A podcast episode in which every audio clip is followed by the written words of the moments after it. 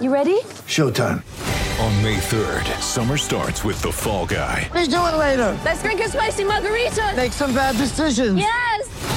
Audiences are falling in love with the most entertaining film of the year. Fall guy. Fall guy. Fall guy. That's what the poster said. See Ryan Gosling and Emily Blunt in the movie critics say exists to make you happy. Trying to make it out? Nope. Because I don't either. It's not what I'm into right now. What are you into? Talking. Yeah.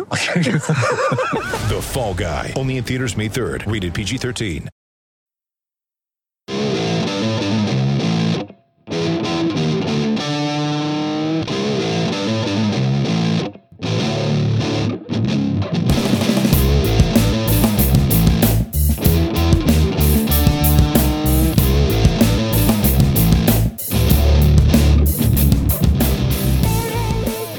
What's up, everybody, and welcome to episode 96 of the Talking Chop podcast. I'm your host, Brad Rowland. Joining me for this momentous occasion in an episode of Baseball Talk is Eric Cole. What's up, man? Hey man, how are you? I'm good. Uh, you know, just uh, off the top here, um, this podcast is not always known for being the most positive, um, but the move the Braves did this weekend um, is one that I love. I think you love, and generally, uh, I think everybody that I've seen at Talking Chop that I've discussed this with seems to love. So uh, it's gonna be one of those things where we're actually positive for the most part on this on this episode. We're going to be positive about the move. We're not going to be particularly positive about some of the takes that have been floating around about some parts of it, but overall, really fantastic move. I'm I'm pretty excited to talk about it. Yeah, absolutely. I mean, uh, not everybody was uh, bulletproof in the reactions, as you mentioned there. But uh, just for the long and short of this thing, uh, the Braves made a trade on Saturday. I'd imagine anybody listening to this podcast by now would have uh, known that this happened. But uh, if you were somewhere under a rock, it is the holiday season, so perhaps you were traveling and your first catch up is this podcast. If that's the case, I really appreciate having you. Um, but the Braves completed a five player trade on Saturday in which they sent Matt Kemp back to the Los Angeles Dodgers. And uh, in exchange for Matt Kemp, they got Brandon McCarthy and Scott Kazmir, a uh, duo of veteran starting pitchers, a utility guy, and Charlie Culberson, the rights to Adrian Gonzalez, who they immediately designated for assignment, and then we'll talk about that in a second, and cash considerations. Um, basically, you know, there's a lot to uh, wade through here, a couple of different layers to hit on here. I guess the biggest thing is that, of course, this is basically all about money, and people want to make that, and some people want to make that into a bad thing. I think it's actually kind of brilliant um, because, you know, the long and short of this thing is that the Braves are taking on a ton of money for 2018 in order to clear the books for 2019. Yeah, and that I mean it's definitely the biggest takeaway because I mean the Braves immediately DFA'd Adrian Gonzalez as per their agreement with him. Yeah, by, by, Um, by request, we, we should know. Because Gonzalez wanted no part of, uh, not necessarily Atlanta, but if he was going to get traded, he did not want to be uh, locked in behind Freddie Freeman, which is not, not, not the greatest thing in the world by any means. Yeah, I mean it's it's a perfectly reasonable request, and the Braves, you know, look, the Braves had a perfect trade partner in the Dodgers for this type of money move because the Dodgers wanted to get under the luxury, luxury tax so that they could possibly either make some moves this year or actually make moves the next year, and they were just their money was tied up in weird ways that they wanted to make sure that they can, you know, be more flexible over the next two years. They have a different playoff window than the Braves do. Uh, the 2018 team for the Braves, if they do make a, like a really good run next year, it's going to be on the back of young guys because this free agent market is abysmal, and the trade market really hasn't been shaping up for any team, uh, with the notable exception of the New York Yankees, I guess. But um, overall, it's just not a particularly great market to make moves to acquire players to really make a move to be super competitive this year anyway. So if that's the case, and you know that this free agent class that comes after the 2018 season, which as of this moment in time is insane. Uh, you know, lots of notable well, both pitcher both pitchers and you know pitchers and position players that are going to be available, including several that would probably interest the Braves, especially if they have the money. Um, the Braves don't have that financial, you know, they don't have that financial commitment to Matt Kemp anymore, and I think there's only three players that are going to be under contract for after 2018, like you know, like officially under contract for you know beyond you know the pre-arb the arbitration eligible players. So overall, I'm excited about it, and more importantly, I mean, the reality with Matt Kemp is there's just no upside to him anymore. You know, he'll hit some home runs, and that's literally all he does. He grounds into a lot of double plays, which mitigates some of his value. He has no value with his legs anymore, and he's abysmal on defense. And anyone who watches him play isn't excited to have him on a, on the team. He just does. He's not. He's not a dynamic player, and you know, sure he'll hit a home run every once in a while because he's just so strong. But you know, he kind of ha- had ling- lingering hamstring issues, has those lingering hip issues, is clearly not doesn't move around very well. You know, his conditioning, uh, t- for lack of a better term, was inconsistent at best. And but with the trade, I mean, even if it's you know of equal value, you still like the trade because it gives the Braves the financial flexibility for after 2018. But I mean, if Brandon McCarthy stays healthy, I mean, he had real value on the mound on, on the mound last year. That's a big if because Brandon McCarthy is not known to be a healthy pitcher, and same goes for Scott Kazmir, who I'm. Uh, I'm, I would say less bullish on as being a super big contributor. That's more. That's more just part of the money part. Uh, but I mean, like there is upside. I mean, like if McCarthy can you know stitch together at least a half of an okay season, you know, while the guy you know guys like Mike Soroka, Kolby Allard, guys like that get more seasoning in the minors. I mean, that's a that's a big win for the Braves because that's one less thing they have to worry about. They were looking to get a number five starter anyway, and that's I'm I'm I'm super happy about it. It's overall I'm just super happy. Yeah, it's a great thing. And but just, let's just talk about the money for a second. You know, Kemp was set to make 20 plus million for 2018 and 2019. Um, the Braves are taking a lot of money, as we talked, we talked, talked about a second ago. Scott Kazmir is owed 17.6 million for 2018. Brandon McCarthy is owed 11.5 million for 2018. And the Braves have, uh, of course, already uh, parted ways with Adrian Gonzalez. They'll, they'll, be paying him about 20 million dollars or so. So uh, not not not a small uh, term, not a small commitment in terms of money. But all these guys are expiring after 2018, which is the very very important part of this. And uh, I'm glad you talked about McCarthy. Let's talk about McCarthy for a second because that was a big part of this thing uh, being sold to me um, in a good way, of course, is that McCarthy, as you mentioned, was very good last year. It was sort of an interesting role. By the time the playoffs were around, he was actually coming out of the bullpen, but that was more of a function of the Dodgers having a ton of starting pitching. But he was quite good when he was healthy and available. He's not always healthy, as you said, but still, um, this is a guy who makes a ton of sense for the Braves because you know I thought for sh- almost for sure they were going to go out and sign somebody to fill that fifth starter quote unquote job before the season started. And Now they don't have to do that. They can roll with McCarthy in that spot. He is healthy at the moment, and uh, that's sort of your R.A. Dickey, Bartolo Colon like move. Except they don't have to actually sign him. He's just part of this deal. And honestly, um, when he's healthy, he's a better pitcher than those guys are. So you know, there's some risk there, but uh, the risk is honestly mitigated because of the fact that I think the Braves would have done this deal even if McCarthy didn't have any sort of on-field ability. Honestly, it would have made still still made sense, and that's sort of the case with Kazmir, who's making even more money and has more health problems. Kazmir was, of course, awesome for a little while earlier in his career, but last year I think he did he even make it a major league start last year. I'm not sure he did.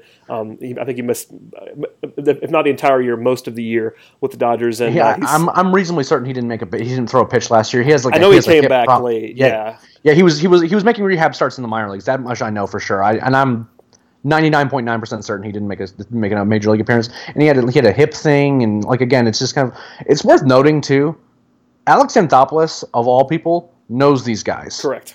So it's entirely possible that you know it's kind of you know crazy like a fox where like okay these are the players that yeah sure we'll take on that money no problem. And if you get if, imagine a world in which Brandon McCarthy puts up like I don't know two WAR in the first half of the season, and then the Braves flip him for an actual asset. If he's completely like that, that that would be what's insane to me. Because like you know, let's say assume like you know Mike Soroka, Kolby Allard, some one of those guys is like okay, they're ready. So it's time to call them up, and then you can actually get rid of someone who was literally just salary. Or you know, if by some miracle Scott Kazmir you know finds his lost velocity and you know is pitching well, whether it be out of the bullpen or in a spot start here and there. I mean, and you know the team wants him mean, the, there are pieces, especially starting pitching, that you can flip at the trade deadline, given all the depth that the Braves have in the minor league system. And you know, it's kind of been sold to us, or at least it's been in, implied that you know a lot of these guys are we're going to start seeing them starting next year at some point. You know, the, these are all flippable assets. Matt Kemp was not a flippable asset. He was just Correct. dead money. We've already seen that. By, by the way, the Dodgers, the, the Dodgers would love to move him right now, and they basically can't. It's already Nope. apparent that they, they actually might DFA him, and because they have they have crazy money, they can afford to do that. The Braves were not in a spot PR wise financially where they could just send the guy home for two years. Whereas the Dodgers probably can do that. They'll they'll at least try maybe to flip him again uh, throughout the offseason. But if they're not able to do that, they're actually willing to cut him in the way the Braves weren't. So that's part of this too. Is that Well, a- and there's, I mean, there's financial reasons on the Dodgers and beyond just they have tons of money and can do that. I mean, the luxury tax penalties, you know, they because if they can get under the luxury tax, I mean that you know that basically resets their lu- their luxury tax clock, where you know, like in the, the being over luxury tax, it gets worse and worse each year. If they can get under it, resets their clock and allows them to sign guys. I mean, it ends up being cheaper for them in the long run just because of where they operate their payroll. The Braves don't operate that way.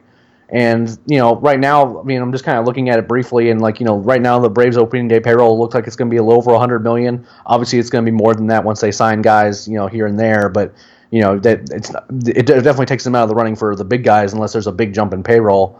Um, But af- but after the 2018 season, they have Freddie Freeman at 21 million, Julio Teheran at 11 million, which is worth noting. He's been being shopped, Oh yeah.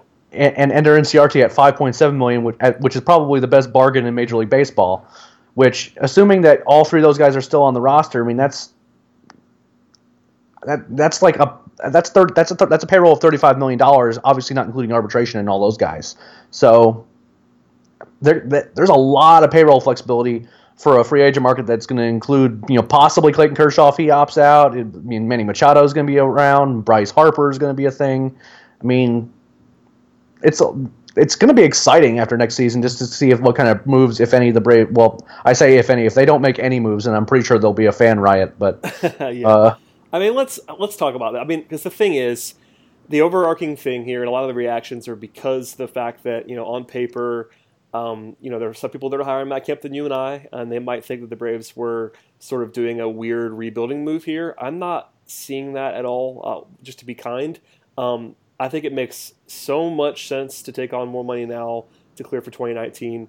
Um, I guess the opposition to that would be if you thought the Braves were going to make some big splash this winter uh, and and try to compete for the 2018 World Series, which was never a likely outcome. So I don't think that was uh, unless you were already dug into that viewpoint. Um, that's the only argument against this kind of move because the at, at the end of the day, the money is neutral overall. Um, multiple outlets reporting that the Dodgers are sending basically the difference between the the 50 plus million or so that the Braves are taking on here, and then the 40 whatever it was 44 whatever it is for Matt Kemp. Go ahead. that well, that's not even an argument. Like even if you I'm want the team you, to be better, 100%. if you want the team to be better, this deal is still the one you want. There are, I understand there are people who exist that think that Matt Kemp is the best power hitting left field in the left fielder in the National League. Those people are incorrect for one, and two, his overall value to a team is bare is barely above replacement level at best. Whereas if you can get if you can get Ronald Acuna, which is you know you know to bury the lead, this is the, one of the reasons to be really excited about the trade because this allows that opening to be exist. Or if you get even if Lane Adams is patrolling left field for the entirety of 2018, he can play outfield and he can hit. I mean, is he going to maybe probably not put as many home runs up as Matt Kemp does, but I guarantee you he'd probably hit for a better average and at least be an all, all better all around baseball player. And you have a chance in the rotation of like getting some real upside from McCarthy, or you can actually if McCarthy and Kazmir don't wor- work out in the rotation, you have the depth in the minor league system to bring up guys who, again. We, there is a certain amount of hope with prospects, and I, I won't pretend to think that you know all of these guys are going to work out. But the chances are better that the result of this trade ends up being better for the Braves in 2018, not just 2019. In 2018, the results for the Braves end up being better than pre-trade. I, I don't understand. I mean, I know these people exist that you know they think it's oh here comes another rebuild, Oh, but those everywhere. people They're everywhere. yeah, and those people do not watch Matt Kemp play baseball. I just do not. I I was in the left field home run porch for multiple games, and I got a front row seat to watching that guy play both at the plate and on defense, and it, it's not there. No, I mean, I'm not. I'm, not. I'm not. And you know, and if you're banking on him just to like you know find his, you know, early 20s athleticism and abilities, then But Eric, you know, wait, Eric, he's in the best shape of his life. I, yeah, I've, I, so I've heard that three or four years in a row now, and, and exactly. It was you funny know- to see all the Braves fans reacting to that was pretty amusing, especially people that pay attention to the level that you and I do, uh, people that we trust. It was kind of a, uh, a unanimous kind of chuckle at the thought of him being in the best shape of his life. Like, congratulations, he might be. He, he looked like he was in better shape last year, and then you know two months Yeah, later and- he had ballooned again, and he had he, he, he had gotten in he had gotten in great shape. He started off the year well, and he could not keep it up. He kept getting injured, and he kept gaining weight, and all of a sudden it was rollers to second base and rollers to short, double plays. The occasional he would occasionally get a hold of one, but that was it. Yeah, And- it is. The thing is, I'm with you 100 percent on all of that when it comes to 2018, and of course, yeah, Okuna was kind of Acuna is kind of what we're trying to save here a little bit because that's obviously a big part of this. Um, you know, Braves fans have been wanting to see him for a, for a while. He was not the only impetus to move Matt Kemp. We should say that. I know you're not saying that. Um, um, it's one of those things where It's the only one you need, Brad. I, It's I the only one. agree, um, but yeah, I mean there were there were plenty of reasons to move Matt Kemp. Uh, even if Ronald Acuna was not on the on the team, um, I would have wanted to move Matt Kemp. So it was not all about that. Um, at the same time, it is a pretty obvious thing here to where he may not start the he may not start opening day for uh, you know arb arb clock reasons, but he'll be up soon. I can't imagine a, a scenario now where he's not um, on the team by May. Um, to be honest with you, so there, there's something to be uh, talking about there, which we'll definitely discuss. But yeah, in a vacuum here, I would have done this trade just to part ways with Matt Kemp and get get 2019 off the books. Um, Brandon McCarthy really helps because again, they were going to probably sign somebody in that you know eight to ten million dollar range to be the fifth starter. They did they did it last year. They, in fact, they, signed two guys last year to fill that role in Colon and Dickey. Um, with this, you get a guy who has more upside than those guys did, and who's about the same price, and you and you do it while flipping off Matt Kemp. It makes too much sense in the world. And you know, Kazmir too. Like I, I have very low expectations for for Scott Kazmir, but uh, he has talent. You know, two years ago he was very very good. He had an ERA in the low threes. You know, the, the velocity as you mentioned before was kind of gone last year. He's certainly not been healthy, but it's a free flyer on him. If he's gone, if he, if he can't do anything for you, then that's just a sunk cost. But that's money that you knew you were taking on for a flyer. So I don't know. I, I'm with you 100% here. I mean, there were so many um, negative reactions to this deal that I was questioning my sanity, to be honest with you, in the immediate aftermath of this thing. Like, am I reading this wrong or are people just this silly? And no, they were this silly. Um, it is what it is, though. I mean, I, it's a silly thing. And just, you know, we, we talked a little bit before the podcast about, you know, Charlie Culberson and. A thing. His, his, his, his major league career has not been good. It's just there's no getting around that. He has, I mean, he hasn't been able to hold a major league job. Um, and the assertions that uh, I think it was Anthopoulos that says he plays gold gold glove defense at shortstop. Uh, I I question the the veracity of that claim. I guess, but it's worth noting that like one Anthopoulos really knows this guy, and they he could he could have seen things that or known things about him that make him think that there's more value there. Um, he's a utility guy. The, pro- the, the biggest problem with Culberson is that even if he ends up being okay, is like, is he really better than Yo- Johan Camargo? Probably not. And that mean like how many utility guys can you really foster on a bench, especially one that has a questionable hit tool? I guess. Well, there were there were a lot of people jumping to Camargo as a starting as a starting third baseman and Culberson in this utility role, and yeah, I mean, I have a full rant prepared that I probably won't deliver now about Culberson, but this is a guy with a career 48 WRC plus he can't hit, uh, and he's almost 29 years old. Like I, I, get that he was sort of a fun player in the playoffs for the Dodgers. He's a utility guy in some way, and the defense is good, um, and he can play shortstop. So I understand all of that, but he's not a, he's not a selling point for me. I understand that he, he can compete for a roster spot. He may make he might make the team if they don't make other moves and all that stuff, but. Um, people were like, "Oh, you know," and they get Charlie Culberson, and I'm like, "Yeah, well, that's not really a selling point for me. He's more of a guy who honestly, Jace Peterson's better than Charlie Culberson at, at, at, baseball. That, that's my opinion. I think Culberson's a better defender at shortstop, so I guess that would be the, the check the checkpoint in his in his column. But when you have Albies and Swanson on the roster, I don't really care about that because if you've got a long term injury to Swanson, I think you probably just play Albies at shortstop. That's just me. Um, but or, or Camargo, whatever you want to do there. But yeah, I don't really care about Culberson at all. But I, I do understand that he's a guy people at least recognize because he was a prominent figure in the playoffs and some emergency stuff, and he was playing uh, in place of. Um, in, in, place of Corey Seager in the playoffs, all that stuff, but he's not. Yeah, and, and he and he definitely has some. He has some pedigree, you know, in terms sure. of like you know being a prospect, and you know he's a, a, local kid, and you know maybe maybe that ends up being good for him. Twenty nine in uh, April. Twenty nine years old in April. That's, well, yeah, again, yeah. The, I wouldn't like bet money on it. Yes, but at the same time, you know, it's it it's a like it's a non-zero consideration, I guess. But you know, if you're he's not the important part, I guess, is what, what I'm trying to say is that people are thinking he's going to come in and light the world on fire. It's very unlikely. Um, uh, but at the same time, like none of these pieces that came back, with the exception of Adrian Gonzalez, and again, that's because like he was just never it was never going to happen in terms of playing time or even a consideration. Uh, he was a he was a brave for about three minutes. Um, but you know, like none of these pieces I hate. You know, like if oh. the if the police you know at least take a peek at and overall like it's there's a lot to like about it. I do I actually do want to talk a little bit about this Ronald Acuna situation though because oh yes let's do it. That's a big, so, that's, a big, uh, that's a big part of it because listen, everybody's gonna be like, oh, opening day starter, and it's like, eh, maybe not. We'll see. So we had Dan Szymborski on the podcast uh, over on Road to Atlanta uh, this past week, and you know we were just talking to him about player projections and kind of how it works and how he projects prospects and what's the you know what what works and what doesn't. And you know Dan was great. He was he was super helpful. And we, we he had mentioned that you know like the Ronald Acuna ZiPS projections which is the projection system that Dan uses uh, are bananas for Acuna. So we couldn't help but ask him you know like you know like how bananas are we talking? And he's like well hold on. Let me pull them up for you. Do you have a guess on what ZiPS which is generally a pretty conservative estimate in terms of WAR uh, generally is what what would you guess that they have uh, for for these very soon to be uh, tomorrow actually he turns 20 the soon to be 20 uh, year old Ronald Acuna War What prediction 2018. Um, this is very conservative. I feel like you're trying, I feel like you're trying to trick me. I will say 2.2.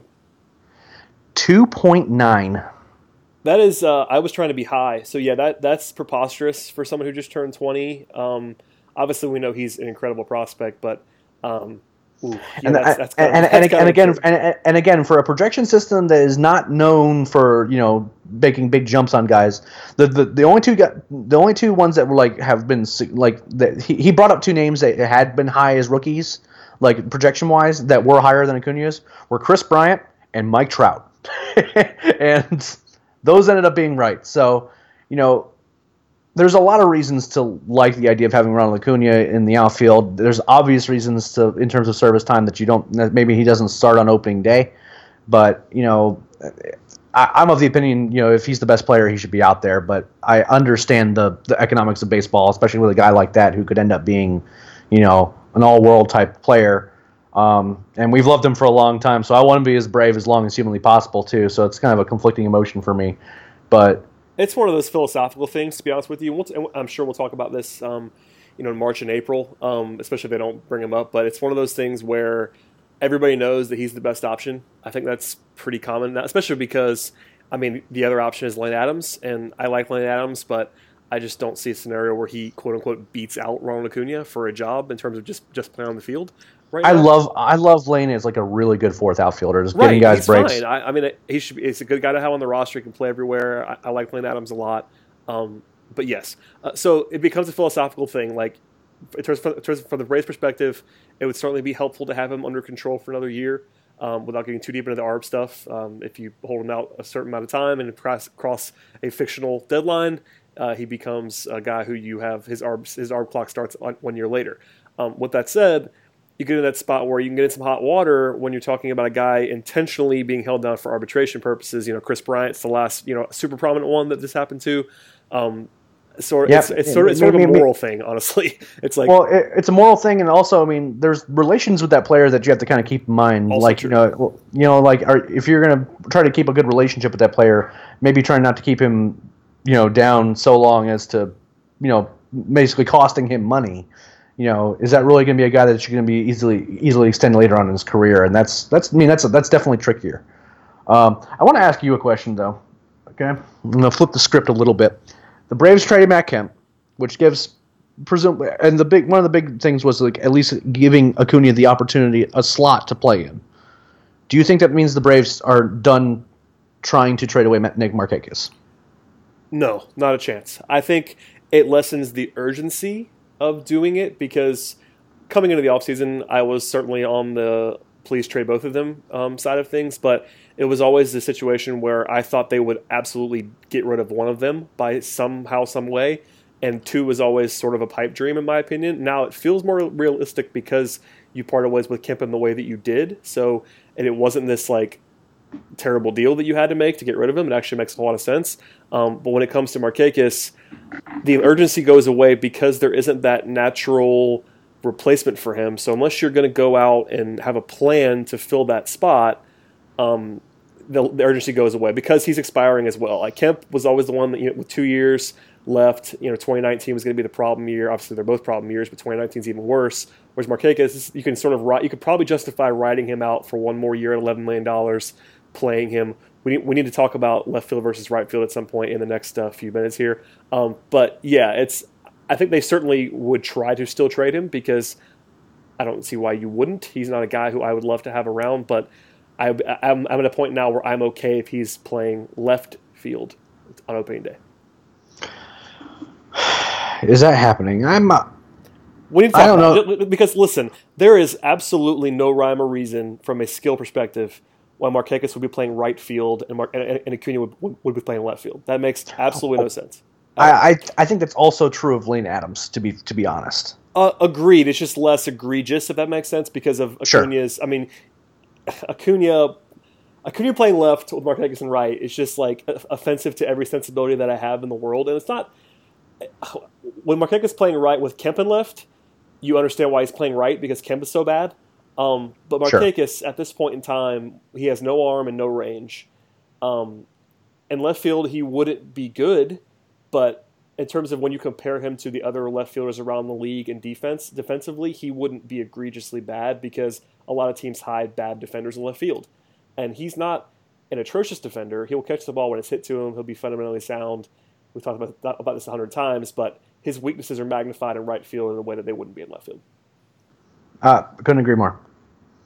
So I, I hope they, I, I do hope that they still explore trades, and I think he's also, it's a little easier to do a trade for him too.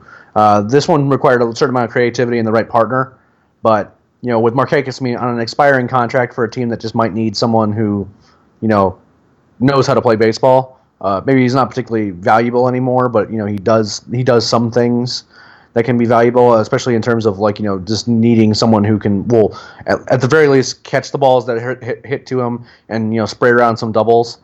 That's that has that, that that doesn't have zero value, and especially with no risk really attached to a contract or anything like that. So.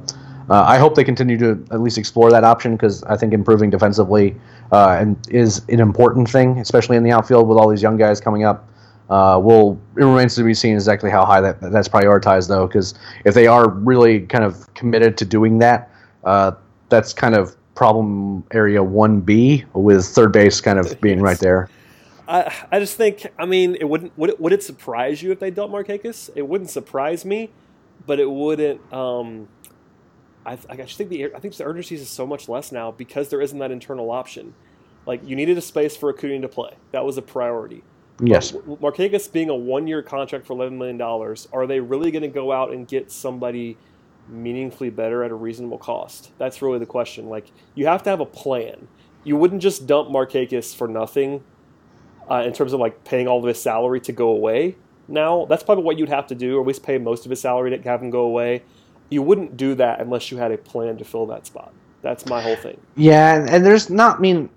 Again, I mean He's not great. un- un- I un- mean, it is unless unless, but- unless unless they really think that Lane Adams uh, no. could play every day, but that doesn't seem likely, Yeah, right? you don't So- you don't move off Markakis for one year and at, at real cost. It's not like you're just cutting a guy who makes no money and having him go away. Like Lane Adams is not, and again, I like Lane Adams, but he is not the kind of player where you you have to move off of Markakis to get him, get him more playing time. That's not that's not a thing. Espe- especially with you know all the money being taken on. I don't see them like signing somebody. I mean, you know, to, to go do that. It'd so be a I, I think you're right. I think I think they'd have to have a like the only way that makes sense is if you go trade for Christian Yelich or somebody like that. Like it's a real spot. Oh, don't don't oh, be still my heart. Don't. I don't- understand. Don't, I mean, it's don't, on don't the, tease me. I wanted to at least talk about not just not necessarily only Yelich, but that's the only way it makes sense is if you find a guy who is like a real long term part of your team that you can go trade for, I guess, or sign. I mean, free agency is more um, treacherous, to be honest with you. But Yelich is the is the popular name out there, so I'm just going to use him as the example. That would be a reason to get off to get off Markakis is that you just have a deal in place or a deal that's possible to go get a guy like Yelich, who you obviously have to play every day, and then you still have Acuna, and like, all right, now you're now you're out of spot, so move off of Markakis any way possible. I'm getting heart. sense. I, I'm getting heart palpitations thinking about an Acuna, Yelich, Inciarte. Oh, I've been outfield. I've been there for two days. Um, I'm not. I'm, it's not going to happen. I don't think. I think it's very unlikely that the Braves are going to pull that off. But um, even if it's not Yelich, it'd have to be somebody in that mold that you really think is a long term starter for you in order to like have this urgency to move on Markakis. If somebody wants to trade for Markakis and actually just trade for him and not make the Braves pay all of his salary, that's a different argument.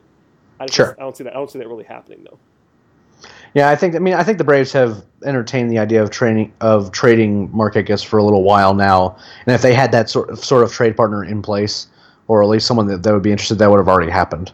Um, so yeah, it's, yeah, it's, it, I mean, that's again. I, I think if you ask me now, what the percentage wise in terms of Markakis being on, on the team in April, I would say it's eighty percent. I think I'm seventy or eighty. I think. Yeah, I mean, it's not like it wouldn't blow me away if he was gone, but now that Kemp is gone, I always thought Markakis was going to be easier to move, and I thought that's probably what they would do. But I'm I'm very pleased because Kemp was mm-hmm. always a bigger priority for me because of 2019. It's you know it comes down to the fact that I mean some of the I think you know consternation we talked about this a little bit earlier is that people thought that the Braves might be competing in 2018.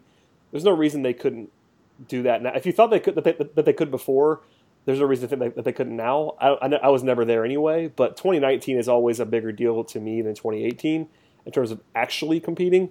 Um, the Nationals have a bunch of free agents that year. Without getting too deep into it in 2019, there's the division suddenly opens up a little bit if Bryce Harper's available and all that fun stuff.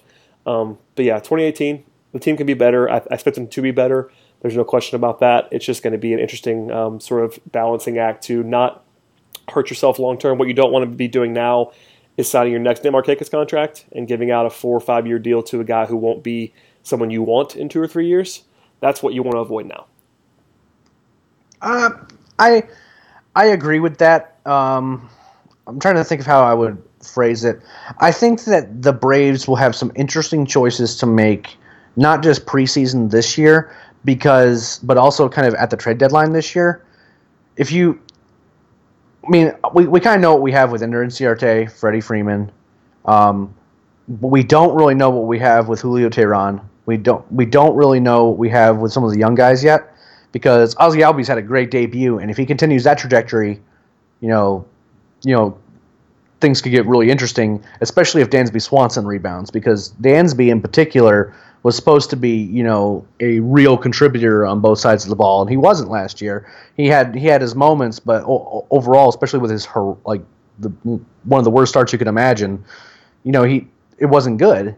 And if he rebounds and is let's just say a good shortstop, then all of a sudden the Braves could theoretically be more competitive than we thought.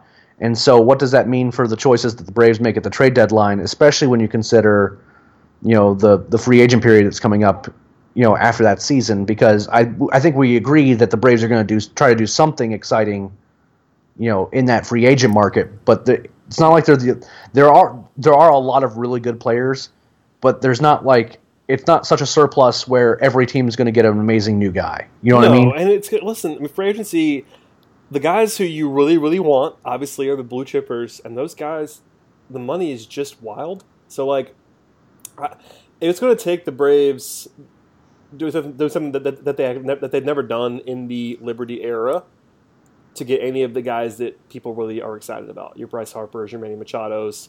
Those guys the, the, are going to take 300 400 million dollar contracts in yep. the free agent market. They're, they're just going to do that. And I'm not saying the Braves can't or won't do that because, as we talked about before, their books are so clean now for 2019 that they actually really could get in the bidding for a guy like that.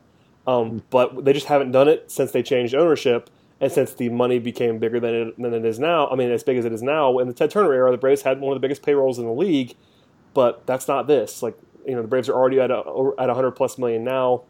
They go down, of course, next year probably into a more reasonable range. But do they want to go give the 10 year, $450 million contract to Bryce Harper? I'm not sure that's going to be a thing that they're going to do. I mean, they might. We'll see. Yeah, and the Bryce Harper thing is a bigger problem because, I mean, I say a bigger problem, but Braves fans really do hate him. Like, I, I, I've never been that guy, honestly. Part of that is probably the fact that I am a I am still a Braves fan in a in a way that is uh, is passionate, and I can get like a you know I get I get crazy like fans do, but I think probably because of the fact that I cover sports a little bit more, my like individual hatred of players is gone. I don't really hate players anymore. I mean, even rival players. Like I hate rival teams still, um, but players individually, it's tougher for me. And Harper's just so good. Like I understand why people don't like him. It's the persona. It's the hair. He's got the whole thing going where you wouldn't like a guy. I just I don't have that reaction to him. Like, I, I, wish he wasn't on the Nationals because he's very good at baseball, and I don't want the Nationals to, to succeed when the Braves are not succeeding. But you're right, though. A lot of Braves fans would hilariously be upset if the Braves signed Bryce Harper because I don't know why you wouldn't want a guy who's that good at baseball, but I do understand the whole like we don't like that guy thing, and it would be not the Braves' way, Eric, to sign Bryce Harper. Uh, I, I, really, I, I really, I really, really hate that phrase. I really, Every, really everybody do. does that makes any sense. But no, I, am with you. I, am I'm, I'm sure that's what it is when it comes to my my lack of hatred for players. It's just because I talk to professional athletes, and you know, there are guys you don't. There, there are certainly guys you like and don't like when you have to deal with players, um, and stories sure. here and all that fun stuff. But unless I know something personally about someone that I don't like or someone who's wronged me, I just don't have that sort of like sports hate of players anymore. I don't know why that is, but it's just kind of the case. Well, I mean, I'm pretty sure I can think of a couple New England Patriots players that would kind of give you a certain revulsive Well, reaction. maybe, but the thing is, without going too deep into this, you know, Tom Brady's like my favorite player of all time. He's a Michigan guy. I mean, that, that, Oh, that's- that- hurt- okay, hurt that's my- hard. That Okay, hurt my soul desperately, but uh, you know, there was at least like the half percentage point of me that was like, you know, I love Tom Brady, so yeah, I don't know. Bryce Harper would not be my number one guy. Let's let's just say that. It'd be somebody that I still hate. That, you're, you're right though. It'd probably be somebody that I still hated from college, like some Ohio State guy that I just always hated that I still hate. But I I will say uh, a hilarious tweet that I did see. Uh, I, I generally keep my Twitter followers like fairly curated just because I don't like to make my my social media uh, you know life to be miserable. I did see a tweet from someone that said, "Why would you sign Manny Machado when you have Austin Riley coming up?" And I'll say that I'll say this to that: I love Austin Riley a lot. I, I truly do. I think he. I, I think that he could bring a lot to a baseball field. If the Braves can sign Manny Machado, sign me up. I mean, if Right. the Braves could trade for Manny Machado, I would. There's there's some there's some peril to that because he's he, apparently he's not. Yeah, he's I'm- he's I'm not less on about resigning, but Yes, yes. See, I'm, I'm, I'm, I'm less on that train just because I'm. I would not pay the top some- dollar. But because of the fact that the Orioles have made it known, always he's made it known that he's uh, the Orioles are not going to give him time to negotiate. Um, maybe the price comes down and it becomes a more reasonable move to make. I'm with you though that you'd have to have some level of confidence or willingness to pay him. Like if you're if you're if you're making that deal, if you're Anthopoulos, you have to go to Liberty and say, all right, we can't pay this guy now, but I mean, are we comfortable paying this guy three hundred million dollars next summer? I mean, next winter. Because if you're not, then don't trade for him. Yeah, and I'm skeptical of trading for any Scott Boras client because he always Fair finds a way to get some crazy contract that, you know, brings in some mystery team or has like all of a sudden he signs with the Nationals or something. You know what I mean? Mystery team. I love mystery team. So I want the Braves to become mystery team at some point in the near future. They haven't done it in a while, and it's uh, it saddens Snap. me because I enjoy I enjoy mystery team. Um, well, I, I mean, I guess we we probably covered the trade in every way that we possibly could at this point, aside from like trying to project what Scott Kazmir is going to be, because good luck with that. Um, but we talked Yeah. about Gonzalez, McCarthy, Kazmir, Culberson, the Acuna angle, all that fun stuff. So in the end, I think, we I think it's probably pretty clear that we'd like this trade, but this is an A for me. I there's not really any downside whatsoever. Like there really there just isn't. Even if none of these guys do anything, if Brandon McCarthy gets hurt tomorrow and can't pitch this season, I will like the trade still. It wouldn't matter if none of those guys pitch an inning or play an inning this year. It would, of course, lessen the value a little bit if McCarthy just no shows, but I, I'm still good with it. yeah, I mean, I'm, I'm fine with it. Again, it's if it moves money around. If it, if it was just merely numbers on a page, I'd I'd still be pleased with it. So Yeah, that's that, and that's. I mean, I understand that there's there's an aversion to thinking like that from some more casual uh, throwback fans, and and I, and I get that. Um, but even as we talked about earlier, just I mean, you it's mostly you talking about it, but even if you just told me, you know, take all the money off the board and you're basically trading Matt Kemp for Brandon McCarthy for next year, I would do that. Like Yeah. that's, that's just what it is. I mean, you just take take the salary away, take all the all the catches away, just baseball wise.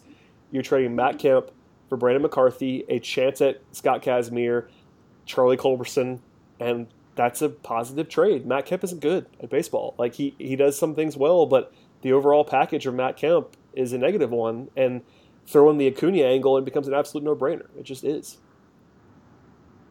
Yep. It was a, it was it was definitely a good day. It was a it was a surprise to be sure. It was yeah, Uh, I was but- stunned. but- I mean, nobody. yeah, no- but- it- by the way, it didn't leak at all, which is kind of impressive. Like it was announced when the trade was announced.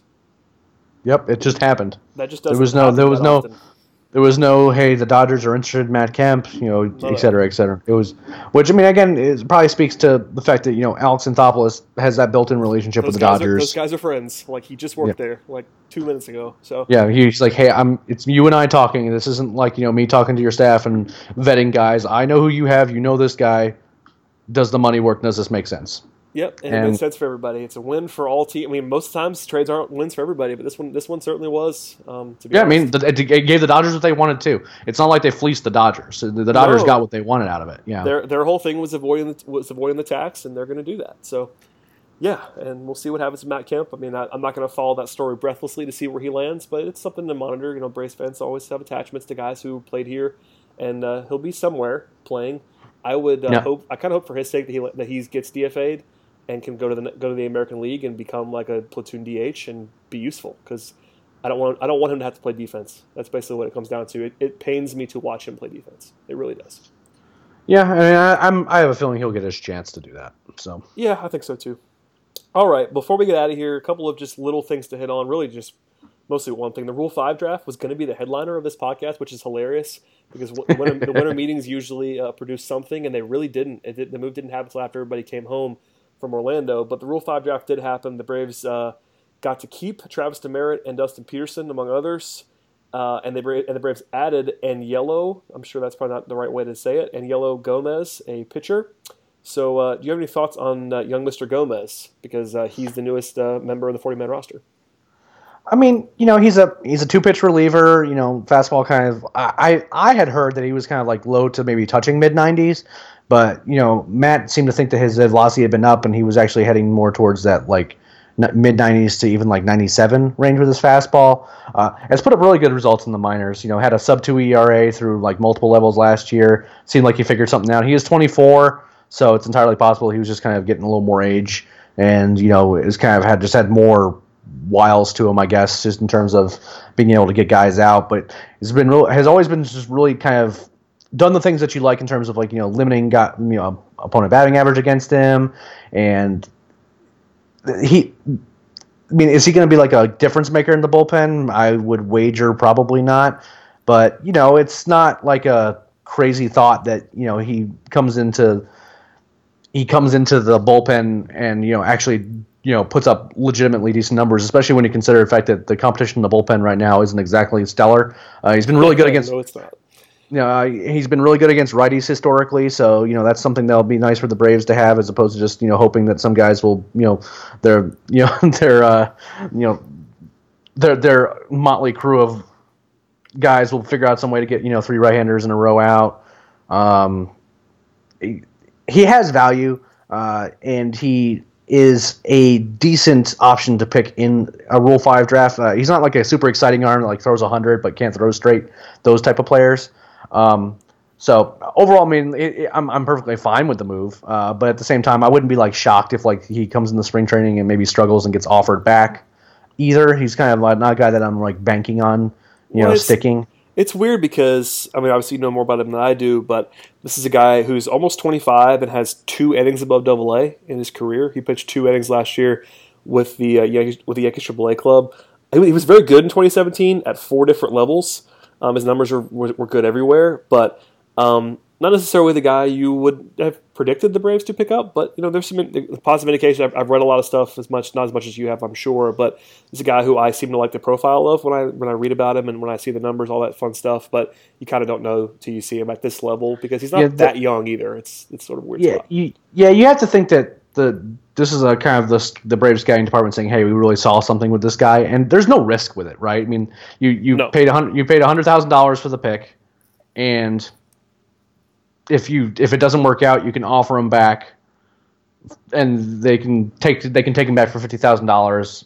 And you know, and if they don't take that, then you, I mean, you didn't lose anything by by, by making the move. No, it's a move that you Um, make every every time. If you if you if you like the guy, and there's reasons to like him. I mean, that, there's a lot of stuff Yeah. to like there. So I don't think he's ever going to blow anybody away. But if you if you can somehow find a quality bu- bullpen option in the middle innings with this guy, that'd be a huge win.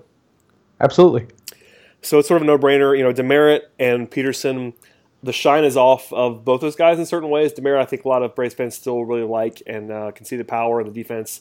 Um, Peterson's really slowed down, and aside from Scott Coleman, I don't think anybody's still in love with Dustin Peterson. Um, but yeah, any thoughts on on those guys slipping through and actually being able to come back? I know there was. Uh, I wouldn't say I was surprised that they both made it through, but I was a, I was a little bit sort of perked up when I saw that neither one of them picked. Um, whenever it was first kind of announced who the Braves were protecting, it, it was a little bit eye opening because they didn't protect Dustin Peterson or or uh, Travis Demeritte because it was just kind of it was almost assumed that they were just going to be around, you know, on the on the forty man uh, and protected, and they weren't. Uh, but almost immediately, JJ Cooper t- tweeted at us is like, "There's almost no chance." That either one of those guys will get picked in the Rule Five draft. And there's a few reasons for that. The Rule Five draft is very often for like relievers, uh, may, maybe like a high ceiling but like real risk starter, Uh, the position players get picked, but not a terrible amount. And the problem with like you know Dustin Peterson, he did not look good in AAA. Uh, had a, like a couple okay stretches, but he had that wrist injury from from early on in spring training. Uh, he never really came back from that, and you know, I, I mean, I've, I've kind of been on record as not been being particularly high on him. I'm not saying he's like a bad baseball player. I'm just not saying he's a, necessarily a good one either. And I kind of see him more as a fourth outfielder type, just because I don't see him having a carrying tool to begin with. And, and his three year at AAA didn't really help matters. Um, Travis Demeritte, on the other hand, has real carrying tools. You know, he has real power. He can run. Uh, and he can and he can you know field at least certain positions, but in particular second second base. But he you know has just not been able to make consistent contact at all. The strikeout problems are very real, and he had real like stretches last year where he was just almost an automatic out. Um, yeah, he has he has real potential, but he's not a guy that you know you can really rely on. Even to, and if you have any sort of interest in getting maximum value out of your forty man slots, that's a tough that's a tough that's a tougher decision than maybe I gave it credit for to begin with. I just assumed that maybe he would at the very least get a get a spot on the on the Braves forty man because he has upside, but it, it didn't really happen that way. And the scouting reports on him have not been very good. And he didn't really pass the eye test in a lot of ways last year. I will say this though that because of those carrying tools, I mean, I, I there are those amongst you know the minor league staff here is that you know there's still things to like about him, and there are guys on the minor league side that like him more than I do. So and but I mean, if you wanted to be optimistic, if you were trying to be optimistic about him, you know his his strikeout rate did fall last year. It was eh, incredibly high before that, but it did fall a little bit in a bigger sample at Double A, and his BABIP was pretty unlucky. 293 BABIP after basically being in the mid 300s the last few years before that. So if you wanted to be optimistic on him, you probably could talk yourself into it. But there are some issues. But t- it's it's all about tools. I mean, we kind of know that at this point. And uh, I think people got really excited when they started hearing about his defense. I think it was Keith Law sort of leading the charge there about how good he had been defensively. Uh, Eric Longenhagen too. Yeah. Yeah, those guys are. I mean, it's and it's listen. I mean. He's only 23. There's some upside there, but there's also some, some real some real downside. He's he's a, he's a, he's a, uh, a lottery ticket. But if you the perfect version of him as a super power hitting um, quality defen- quality defensive uh, infielder, that that does sort of perk you up a little bit. But also, it could it could end really badly. He could be uh, the bad version of Dan Uggla, which you wouldn't love. Um, but that's no, that by the way, I heard that comp with him a little bit, and it was like uh, uh, basically somebody. I think it, I can't remember who actually said this. It was somebody smart um, that said he was a good defending Dan Uggla. I was like, okay, that's an awesome player. Sign me up for that. Um, but of course, Dan Uggla was like legitimately good at the plate for until he died. Um, so I don't know. That was probably the most optimistic view imaginable. Was because if Dan Uggla was a good defender in his prime, he would have been like a seven-win player. so yeah, uh, I'm not sure about all that, but yeah, I don't know. Demeritte's interesting. I think he's more interesting than Peterson. I think Peterson's uh, his uh, baseline outcome is much higher. I think we kind of know Peterson is. He's just kind of a guy which is nothing wrong with that, but I think fourth outfielder is probably his ceiling at this point in time. Whereas Demeritte, if he pops, it could really be scary. But if he, if that's also a guy that we may never, may never hear from again in like a year. Like he might just be gone and like get moved out of the organization, and we'll just not hear from him again. So it's a volatile thing, but yeah, not not terribly surprising as you laid out there. Just more noteworthy than anything. But those guys are still around; they'll get another year, and we'll see how that how that how that goes out in 2018. I mean, and there and there were a few relievers in the Brave system that had a chance of being selected, but again, it's it's it was just kind of unlucky. I mean, guys like Caleb Dirks, for example, or even a like a Tyler Pike, uh, were guys that you know had some reliever profiles that if a team was getting a you know feeling a little frisky, they could have you know made, taken a flyer on. But there's a there's just so many of those guys that exist in every organization, uh, and you know the Braves didn't lose any players in the Rule Five, so that that's quote unquote great news. Um, but you know, the Rule Five draft for the most part, obviously there are some like big success stories. Jose Bautista and our own Ender Inciarte being kind of the ones that headline those discussions generally. But for the most part, I mean, Rule Five guys aren't big impact guys, so it's not something to get super up or down about. I guess is the best way I would put it. Yep, that's absolutely right. Um, last thing before we get out of here, man, uh, did you see the uh, quote? Uh, quotes, I should say, from Brian Snitker by analytics because these sort of made the rounds. They were explained away in some instances, um, but in short, Um, his his quote alone, without context, did not make it seem great because uh, if you just read the quote, it basically seemed like Snitker had never heard of analytics before until this year, which I know is not true. uh, So don't nobody yell at me about this. But did, did you see that whole storyline and what did you think of uh, Snitker uh, apparently um, at least embracing analytics more, whether that be the way that it was presented to him originally under the previous front office or what? But it seems like at least he and Anthopoulos are somewhere on the same page, and Snitker is getting excited about the numbers for the first time. I think that in terms of analytics, I mean, obviously there was some, there are reasons to be concerned to a casual observer that maybe the decisions that were being made were not having a strong analytical background. I guess is the best way I would put it.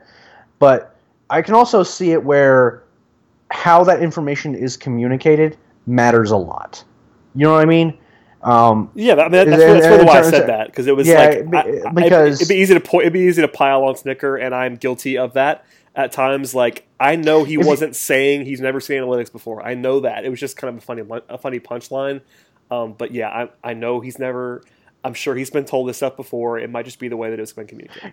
Well, yeah, I mean, if you just give uh, you know a guy who's like a, a baseball lifer, who you know has always looked at the game as a certain way, and like if you, for example, just handed him a pile of databases, you know, and like you know you know pitch charts and stuff like that, it's it's daunting and it's not particularly useful for a guy that you know for better or for worse he, he, he the guy has a lot of things to do and to manage beyond just the, what he does on the you know on the field during games.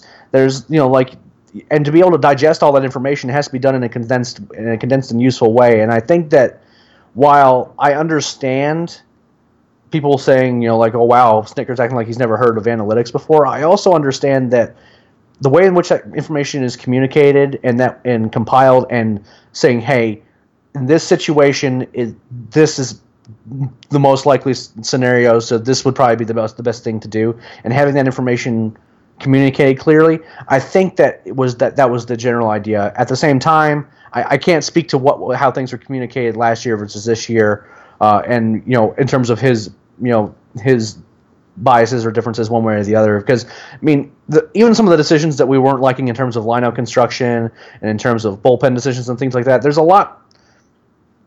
We we know that there were issues in the front office, right?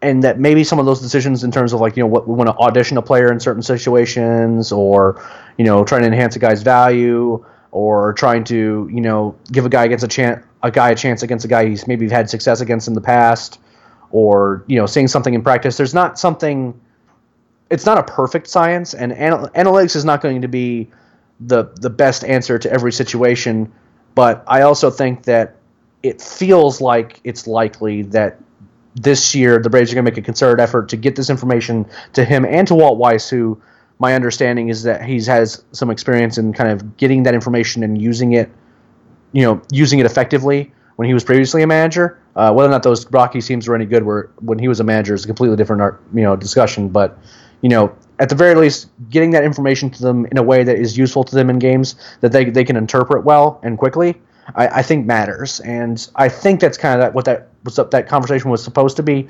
Unfortunately, it did kind of turn into you know a rehashing of a lot of the reasons why people weren't necessarily big fans of Snitker. So. Yeah, and I'm. By the way, I still feel that way. I think it's uh, it was at least eye opening to see all of that. Even if you try to add context to it, it's still a guy who doesn't necessarily have that background. And until until I see it, uh, it's not even all about. I'm just some of it's just common sense stuff. To be honest with you, at this point in time, some of it's not even analytics. It's like you know on base percentage. That's not that's not that's not an analytic. That kind of stuff. Like there's certain things that are, are that go beyond that, or they're actually easier. Um, but yeah, I mean, I, am still very skeptical of Snitker. If you ask me if I thought he'd make it through the season, I'm going to tell you no. Um, and that, that's not all because of Anthopoulos or what, anything that has to do with Snitker. It's just that he's on a one year contract. And, uh, you know, I think Anthopoulos probably wants to hire his own guy at some point. That's probably that's probably where I would go with this. Maybe not. We'll see. Um, but you know, that's just that's it's a conversation for another day. But I, I thought it was worth bringing up because of the fact that it sort of made the rounds this week and people were poking fun at Snitker. I'm, I'm all about that, honestly. It's something that I, I do on a regular basis, but I actually will, I will somewhat defend what he said um, in the fact that I'm sure it was uh, more nuanced than the uh, ha ha, he doesn't understand analytics crowd wanted to make it, even if I was part of that crowd. Fair enough. It is what it is. Well, uh, Eric, anything else you want to get out there, man? I know it's been an interesting weekend. The week before it actually was kind of boring, but the weekend was fun. So, anything that we missed that you want to hit on, or anything you want to tell people that uh, they can find you, all that fun stuff? Uh, I mean, you can follow me at, at Leprechaun with a K on Twitter, uh, where I'm tweeting about minor league stuff. Uh, a little, little quieter this time of year, just because one, it's just not a whole lot to talk about. I can, I can only tweet Ronald Acuna stats so often uh, before people start wondering if I'm, if I'm actually stalking the guy. Um, or Mike Soroka for that matter too. I'm, I'm guilty on both of those counts. But uh, you can also follow uh, the podcast that we do uh, fairly re- more regularly than we have been over the last couple months uh, at Road the number two Atlanta. Uh, Road to Atlanta is a podcast that's solely for the minor leagues in the uh, specifically the Braves. We've been doing a lot of having a lot more guests on recently. We had Dan Szymborski on. There is a currently basically a currently lost interview with Lane Adams, uh, where that is currently on Gavrov's laptop, which is at the moment dead. But we're going to get that up soon as well. Uh, we've interviewed Max Fried. We're going to have some more guys on too. Uh, I've already got a few other people in mind. and we're kind of working out the details with that. So this is it's going to be a fun off season, kind of talking to players and people in the industry to talk prospects and just kind of talk about various topics and things like that. So that's going to be a lot of fun. Also, I'm currently fiddling around with some video stuff. Yeah. Uh, po- po- possibly doing some possibly doing some short form video content. Uh, I don't know if it's gonna be anything. Not gonna be especially to start with. It's not gonna be anything earth shattering, but it's just kind of getting to a diff- different uh, version of media for me. Uh, and it's probably really just going to be YouTube videos, which makes you know embedding them into you know our editor talking chop and other places make it a lot easier just to share that sort of stuff. But it should be interesting. We'll see how that goes. Uh, I'm still kind of figuring out exactly how to do all that stuff and do it, you know, to a standard that I'm happy with. But other than that, I mean, the biggest thing for us in the next week or two, uh, it's prospect list season. So top 30 list is going to be out soon. Uh, we already got iterations from. Uh, I got. I haven't checked yet. But at least half the guys have already put in their their preliminary top 30s before we start kind of doing the composite and actually doing the write ups and putting them up. Uh, it's been really weird writing a talking uh, chop podcast uh, prospect list rather uh, without Ozzie Albies on it. It's the first one that actually I have been since I've been at Talking Chop. This is gonna be the first list that doesn't have him on it, and that is it, it, it's definitely bittersweet. I kind of feel like I've lost one of my kids, but um, you know, it's it's still it's still a really fun process. A lot of interesting names and interesting guys to talk about, and I'm already seeing some things that is going to make this list look pretty interesting based on where my I have guys ranked versus how where some other guys have things ranked. It's gonna it's gonna end up being looking like a pretty interesting list, but it's also you know whenever we come up with that finished composite and we kind of you know adjust things here and there, it ends up being a list that we're proud of. So I'm sure it's going to be the same way this year. That, my friends, is a tease, and I appreciate that in a big way from Eric. Tease. Um, Spoilers. Ronald Acuna is going to be the number one prospect. I, I, I am I, stunned by that in a big way. Um, but is he even the number one prospect in baseball? Like for most people, I'm assuming he will be. Or is that, Uh, is that I would- given? It's it's not a given because there, there there are I mean there are a few guys that are in like the con. I mean some people really like Eloy Jimenez. I mean Gleyber Torres. The, it kind of got forgotten a little bit because he had you know he had an elbow injury, but he's there's a lot of a lot of the things that you like about Ronald Acuna. There's guys like Vladimir Guerrero, Jordan Jr., uh, Jimenez, Gleyber Torres. Those are guys who are really really good prospects. Uh, and plus, I'm not sure if you're aware, but Sh- Otani just got signed. Is he a prospect? I, I don't know how to. I don't even know how to begin how to answer that question. Let's not talk about it. But it's just Yeah. he's not a prospect. That, that's here's here's my hot take. Not a prospect. I've, I I have a feeling that will be a source of contention on multiple lists. Let Oh, I'm. I'm sure it will be. But when the I, mean, I am glad I do not have to make that decision. Let me put it that way. here's here's a here's just my, my nugget of information for everybody trying to make this decision. Not a prospect. Let's just leave it there. Not a prospect. Hector Olivera was a prospect for like two thirds. that was the dumbest thing. Anyway, I can't even talk about Hector Olivera without getting mad. So let's not do this, Eric. Uh, the Alex Wood era continues in Los Angeles, and he's still good at baseball. So that went well. Um, well, thank you, man. Hey, for uh, well, now to be fair, if we think about let, us follow this chain. We, we we we traded for Hector Olivera, I'm I'm here for this. Let's do it. and then we traded for Matt Kemp, We did. and then we traded away Matt Kemp, That's true. which which gives us the ability to sign players in 2019. We traded Alex Wood for to be able to basically we Scott traded Alex Wood for we, we, we basically traded Alex Wood for Manny Machado. Uh, yes. if Manny Machado signs in 2019, someone will write hold that. on. Okay, hold on. What what what episode? It's 96, right? Yeah, we'll All right. be at like 140 something by then, I'd imagine. But uh, in theory, in theory, in yeah. theory, if I continue to do this for another year. Um, but yeah, it's uh, somebody will write that. So we should probably just not put, post this on the podcast and say this for as content for ourselves. For you, you can write this this post in in December of No, I, 2018, no, no, I, I want the people to know. making that I want- argument. I want the people to know.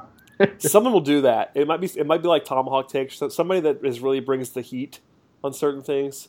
And yes, I'm talking about you guys on the internet, folks. Uh, somebody will do that, and I will laugh heartily, and I will I will hope they will hat tip you on that idea. Uh, you know, I'll, I'll I'll also gently point them to you know some of the things that have been said and written over there too. So Alex Wood Alex Wood died so the Braves could sign Manny Machado. That'd be that's a heck of a, that's a heck of a headline. I might I might do it. I might write that right now, just in preparation. Just have it saved in drafts just for twelve months. 12, a twelve month draft save, just preparing yourself. for that. I've done it before. I mean, crazier things have happened. Anyway, all right, man. Well, we're rambling at this point, but I appreciate everybody listening to the podcast. Thank you, Eric, for joining me on the show as always. It was a lot of fun, man. It's always good having me. Thank you. I appreciate it. Absolutely. Uh, as for everybody else, please subscribe to the podcast. That would be great if you do that for us on Apple Podcasts, especially. Leave, leave us some five star feedback. Help us to grow the show, as well as checking out TalkingChop.com, where Eric writes, where I write occasionally.